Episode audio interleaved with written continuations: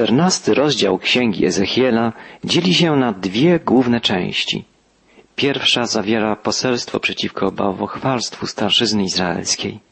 Od początku czternastego rozdziału czytamy Przybyli do mnie niektórzy ze starszyzny izraelskiej i usiedli przede mną. A Pan skierował do mnie te słowa. Synu człowieczy, mężowie ci wprowadzili do serca swoje bożki i postawili przed sobą to, co było dla nich sposobnością do grzechu. Czyż mam na to pozwolić, aby oni pytali mnie o radę? Było to w zwyczaju, że starsi ludu przychodzili do Bożego proroka z prośbą o radę.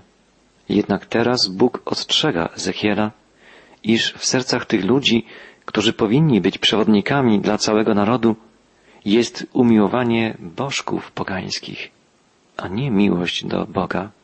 Być może ludzie ci nie oddawali czci pogańskim bóstwom jawnie, otwarcie, ale w ich sercach rozpanoszyło się bałwochwalstwo, umiłowanie bóstw innych niż Bóg Izraela, żywy Bóg. Gdzie skarb, tam serce Twoje, poucza nas Biblia. To, co jest dla nas najcenniejsze, zajmuje miejsce w naszym sercu. Co powinno wypełniać nasze serce? Miłość do Boga, naszego Stwórcy i Zbawiciela. Pismo Święte mówi o tym wielokrotnie. Już Mojżeszowi Bóg przekazał największe przykazanie. Słuchaj Izraelu. Pan, Bóg nasz, Pan jest jeden. Będziesz wtedy miłował Pana, Boga swego, z całego serca swego i z całej duszy swojej i z całej myśli swojej i z całej siły swojej. Te słowa zacytował Jezus, gdy zapytano go, jakie jest najważniejsze przykazanie. Obowiązuje ono nas tak samo jak lud pierwszego przymierza. Starsi Izraela, którzy przyszli do proroka Ezechiela, złamali więc pierwsze, najważniejsze przykazanie. W ich sercach nie było miłości do Boga, jedynego Pana, Stwórcy i Zbawiciela. A jak jest z nami? Co wypełnia nasze serce? Jeśli jesteśmy szczerzy, musimy wyznać, że nie kochamy Boga całym swoim sercem, całym umysłem, ze wszystkich sił. Powinniśmy zadawać sobie pytania, czy naprawdę chcę coraz bardziej kochać Pana? Czy chcę kochać Boga bardziej niż kocham Go teraz? Czy miłuję Go dzisiaj bardziej niż wczoraj? Czy pragnę być bliżej Niego niż jestem teraz? Przypomnijmy sobie, że Pan Jezus po swoim zmartwychwstaniu zadał Piotrowi tylko jedno pytanie. Piotrze, miłujesz mnie? To samo pytanie Pan stawia dzisiaj Tobie i mnie. W sercach starszych Izraela, przywódców ludu, którzy przyszli, by rozmawiać z Ezechielem, nie było miłości do Boga. Umiłowali oni inne rzeczy, odwrócili się od Pana. Dlatego Bóg dokona sądu nad nimi, ujawni ich niewiarę, ich odstępstwo.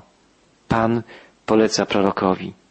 Dlatego mów z nimi i powiedz im, tak mówi Pan, Bóg, każdemu z domu Izraela, który wprowadza swoje bożki do serca i stawia przed sobą, a potem przychodzi do proroka, odpowiem ja sam stosownie do liczby jego bożków, aby odkryć zamiary domu Izraela, tych, którzy się oddalili ode mnie z powodu wszystkich swoich bożków.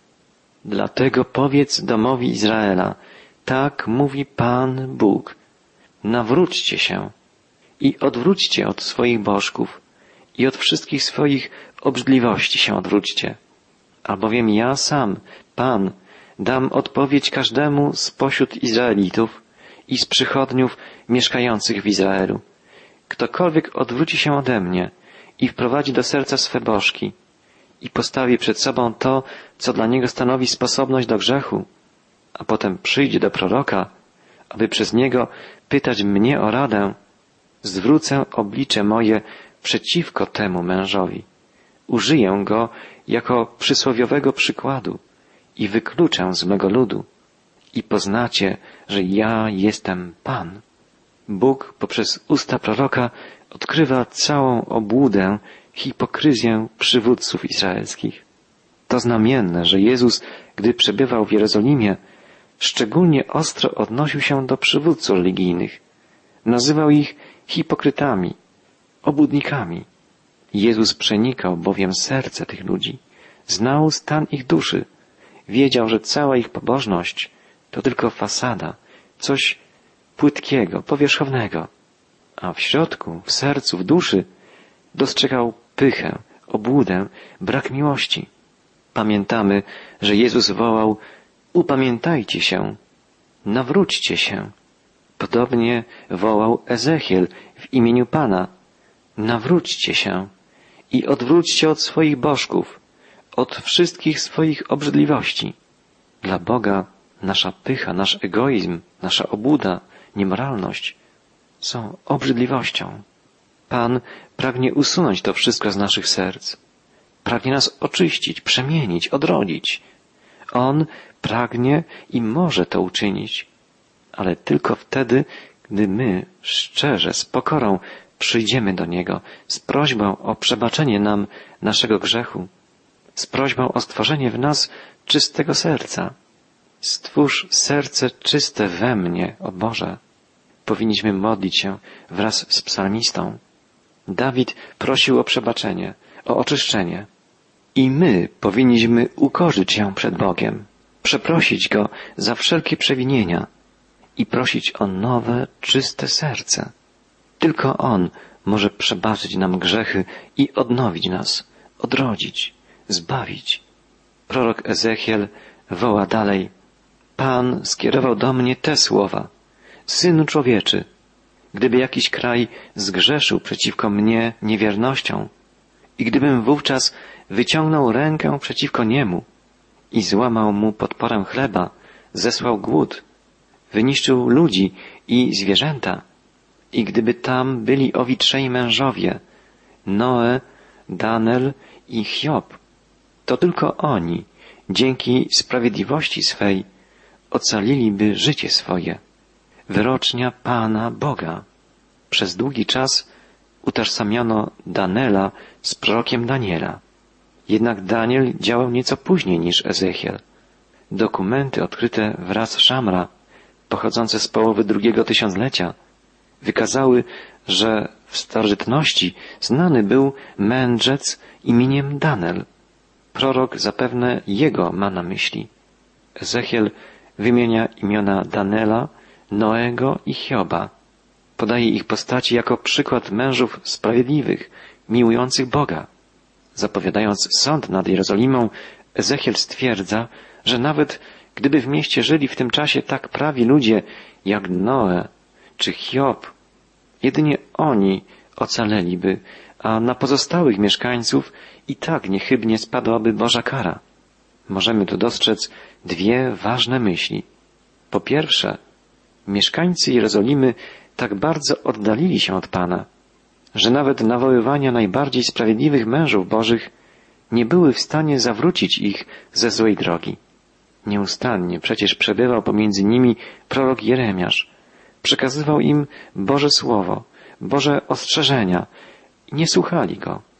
Nie chcieli też słuchać Ezechiela. Po drugie, Boży prorok podkreśla tu sprawę osobistej odpowiedzialności za podejmowane decyzje, odpowiedzialności za sposób życia, za drogę życia, którą wybiera każdy z nas osobiście. Każdy odpowiada przed Bogiem sam za swoje czyny. Wśród proroków Ezechiel jest głównym przedstawicielem tej myśli. Nic nie dałoby mieszkańcom Jerozolimy nawet to, gdyby żyli pomiędzy nimi ludzie tak prawi jak Noe czy Hiob. Nic nie pomoże nam, kiedy mamy w swojej rodzinie czy w bliskim otoczeniu ludzi prawych, żyjących z Bogiem na co dzień. To my, każdy z nas osobiście, musimy podjąć decyzję, czy chcemy swoje życie związać z Panem. I to my musimy dochować Bogu wierności. Kolejny, piętnasty rozdział Księgi Ezechiela zawiera piękną przypowieść o winorośli. Winorośl, winnica to jeden z najbardziej znanych symboli Izraela. Prorok Izajasz wołał Winnicą Pana zastępów jest dom Izraela, a prorok Ezechiel woła Pan skierował do mnie te słowa.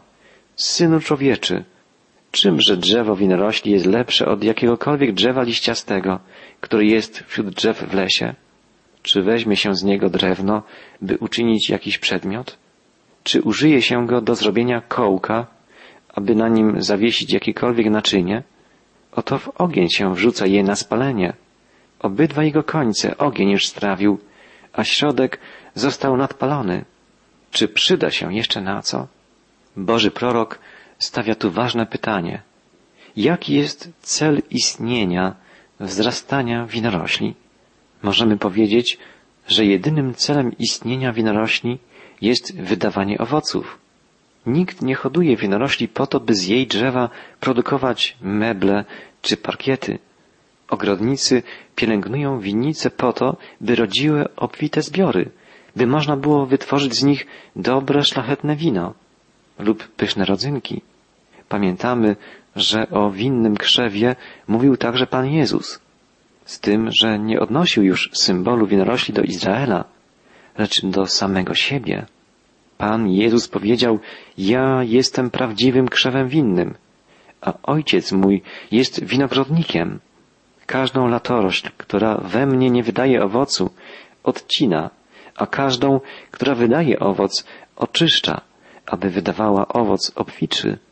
Ja jestem krzewem winnym. Wy jesteście latoroślami. Kto trwa we mnie, a ja w nim, ten wydaje wiele owocu. Bo beze mnie nic uczynić nie możecie. Jeśli we mnie trwać będziecie i słowa moje w was trwać będą, proście o cokolwiek byście chcieli, a stanie się wam. Te słowa Pana ukazują nam właściwą drogę życia wiary, drogę stałej łączności ze Zbawicielem, drogę oczyszczania, wzrostu i owocowania. Chrystus ukazuje nam cel takiej drogi życia. Przez to uwielbiony będzie Ojciec mój, jeśli obfity owoc wydacie i staniecie się uczniami moimi. Ostatecznym celem jest przyniesienie chwały i uwielbienia żywemu Bogu, rozradowanie niebiańskiego Ojca, widzącego nasze obfitujące życie. Wszczepieni w Jezusa możemy wydawać dobre owoce, owoce miłości. To przynosi nam szczęście, spełnienie, radość, a Ojcu w niebie chwałę i cześć. Niestety nie zawsze tak się dzieje w życiu chrześcijanina, w życiu ucznia Chrystusa. Także pośród ludu pierwszego przymierza wielu zawiodło, odwróciło się od Pana. Dlatego Bóg osądzi ich surowo. Jego kara będzie przypominała spalenie drewna w ogniu. Czytamy dalej. Dlatego tak mówi Pan, Bóg. Podobnie jak z drzewem winorośli, który jest wśród drzew w lesie, które wrzuciłem w ogień na spalenie, tak postąpię z mieszkańcami Jerozolimy. Oblicze moje zwracam przeciwko nim. Ognia uszli, lecz ogień ich strawi. I poznacie, że ja jestem Pan, kiedy oblicze moje zwrócę przeciwko nim. Zamienię ten kraj w pustkowie, bo dopuścili się wiarołomstwa. Wyrocznia Pana Boga. Bóg dokonał sądu nad Jerozolimą nad ludem ludzkim, dlatego że byli oni jak winorośl, która nie rodzi owocu. To wielkie ostrzeżenie dla nas. Naszym powołaniem jest trwanie w Chrystusie i owocowanie czynną miłością. Kolejny, szesnasty rozdział Księgi Ezechiela ukazuje nam następny piękny, symboliczny obraz. Widzimy postać dziecka, które zostało odrzucone przez rodziców, ale zaadoptowane przez samego Boga. Prorok woła, Pan skierował do mnie te słowa. Synu człowieczy, zapoznaj Jerozolimę z jej obrzydliwościami. Do kogo ma się zwrócić prorok Ezechiel? Do Jerozolimy. Czytamy, zapoznaj Jerozolimę z jej obrzydliwościami i powiedz, tak mówi Pan Bóg do Jerozolimy. Z pochodzenia swego i urodzenia swego Jesteś z ziemi Kanaan. Ojciec twój był Amorytą, a matka twoja Chetytką. Nie chodzi tu o narodziny narodu izraelskiego. Chodzi o Jerozolimę jako miasto. o jej pogańskie pochodzenie. W samych początkach historii Jerozolimy zaznaczyły się tu wpływy amoryckie i chetyckie. Stolicą Izraela uczynił Jerozolimę dopiero Dawid, na około tysiąc lat przed Chrystusem, czyli trzy tysiące lat temu. Dalej słyszymy niezwykłe słowa proroka, a Twoje narodzenie w dniu Twego przyjścia na świat nie ucięto Ci pępowiny, nie obmyto Cię w wodzie, aby Cię oczyścić, nie natarto Cię solą i w pieluszki Cię nie owinięto. Żadne oko nie okazało współczucia, aby spełnić względem Ciebie jedną z tych przysług przez litość dla Ciebie. W dniu Twego urodzenia wyrzucono Cię na puste pole, przez niechęć do Ciebie. Jerozolima przypominała na początku niemowlę odrzucone przez rodziców, pozbawione opieki kogokolwiek. Dalej prorok woła w imieniu Pana. Oto ja przechodziłem obok Ciebie i ujrzałem Cię, jak szamotałaś się we krwi. Rzekłem do Ciebie, gdy byłaś we krwi, żyj, rośnij. Uczyniłem Cię jak kwiat polny. Rosłaś, wzrastałaś i doszłaś do wieku dojrzałego. Piersi Twoje nabrały kształtu i włosy Twoje stały się obfitsze, ale byłaś naga i odkryta.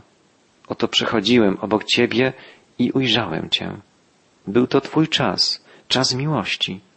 Rozciągnąłem połem płaszcza swego nad Tobą i zakryłem Twoją nagość. Związałem się z Tobą przysięgą i wszedłem z Tobą w przymierze. Wyrocznia Pana, Boga, stałaś się moją. Innymi słowy, Bóg zaadoptował Jerozolimę, przyjął ją, zatroszczył się o nią, jak o własną córkę. Obmyłem cię wodą, otarłem z ciebie krew i namaściłem olejkiem. Następnie przyodziałem cię wyszywaną szatą. Obułem cię w trzewiki z miękkiej skórki, opasałem bisiorem i okryłem cię jedwabiem. Ozdobiłem cię klejnotami. Włożyłem bransolety na twoje ręce i naszyjnik na twoją szyję. Włożyłem też pierścień w twój nos. Zostałaś ozdobiona złotem i srebrem, przyodziana w bisior oraz w szaty jedwabne i wyszywane. Rozeszła się Twoja sława między narodami dzięki Twojej piękności, bo była ona doskonała z powodu ozdób, którymi Cię wyposażyłem. Wyrocznia Pana, Boga. W tak niezwykły, obrazowy sposób Boży prorok opisuje rozwój Jerozolimy jako stolicy Izraela, miasta coraz okazalszego, coraz piękniejszego, miasta, w którym władzę sprawowali królowie z mesjańskiej linii Dawida, miasta, w którym zbudowano świątynię jedynemu prawdziwemu Bogu, miasta, w którym zamieszkała chwała żywego Boga. W przenośnym, alegorycznym sensie jest tu ukazana także prawda historii całej ludzkości. Adam i Ewa upadli w grzech i wydali na świat grzeszników. Grzesznikiem był Dawid, który wyznawał w grzechu poczęła mnie matka moja. Takie jest nasze pochodzenie. Jesteśmy z natury grzesznikami. Co uczynił Bóg dla grzesznej Jerozolimy? Najpierw powiedział, żyj. Do nas Bóg mówi, musisz narodzić się na nowo, musisz ożyć, rozpocząć życie w sensie duchowym. Bóg obmył niemowlę czystą wodą nas obmywa, odradza swym zbawiającym słowem. Niemowlę namaścił olejkiem. Nas namaszcza Duchem Świętym. Sprawia, że w naszym życiu Duch Święty staje się odnowicielem, obrońcą, nauczycielem, pocieszycielem, przewodnikiem. To wspaniałe Boże dzieło staje się naszym udziałem, jeśli tylko szczerze zwracamy się ku Niemu i w Nim pokładamy całe swe zaufanie, całą swoją wiarę. Niestety tak nie stało się w przypadku Jerozolimy. Ozdobiona przez Boga, porównana do pięknej, dojrzałej kobiety, odmówiła Bogu wierności. Została nierządnicą. Prorok woła, ale zaufałaś swojej piękności i wyzyskałaś swoją sławę na to, by uprawiać nierząd. Oddawałaś się każdemu, kto obok ciebie przechodził. Budowałeś sobie szałasy, sporządzałaś wzniesienia. Na początku każdej drogi budowałaś sobie wzniesienia, by tam kalać swoją piękność i oddawałaś się każdemu przechodniowi. Mnożyłaś coraz bardziej swoje czyny nierządne. Z powodu bałwochwalstwa, z powodu wszystkich grzechów Bóg osądzi Jerozolimę. Miasto zostanie zburzone, a jednak, mimo tak wielkiego odstępstwa, Jerozolima zostanie odbudowana. W końcowej części szesnastego rozdziału Księgi Ezechiela znajdujemy wspaniałą Bożą obietnicę.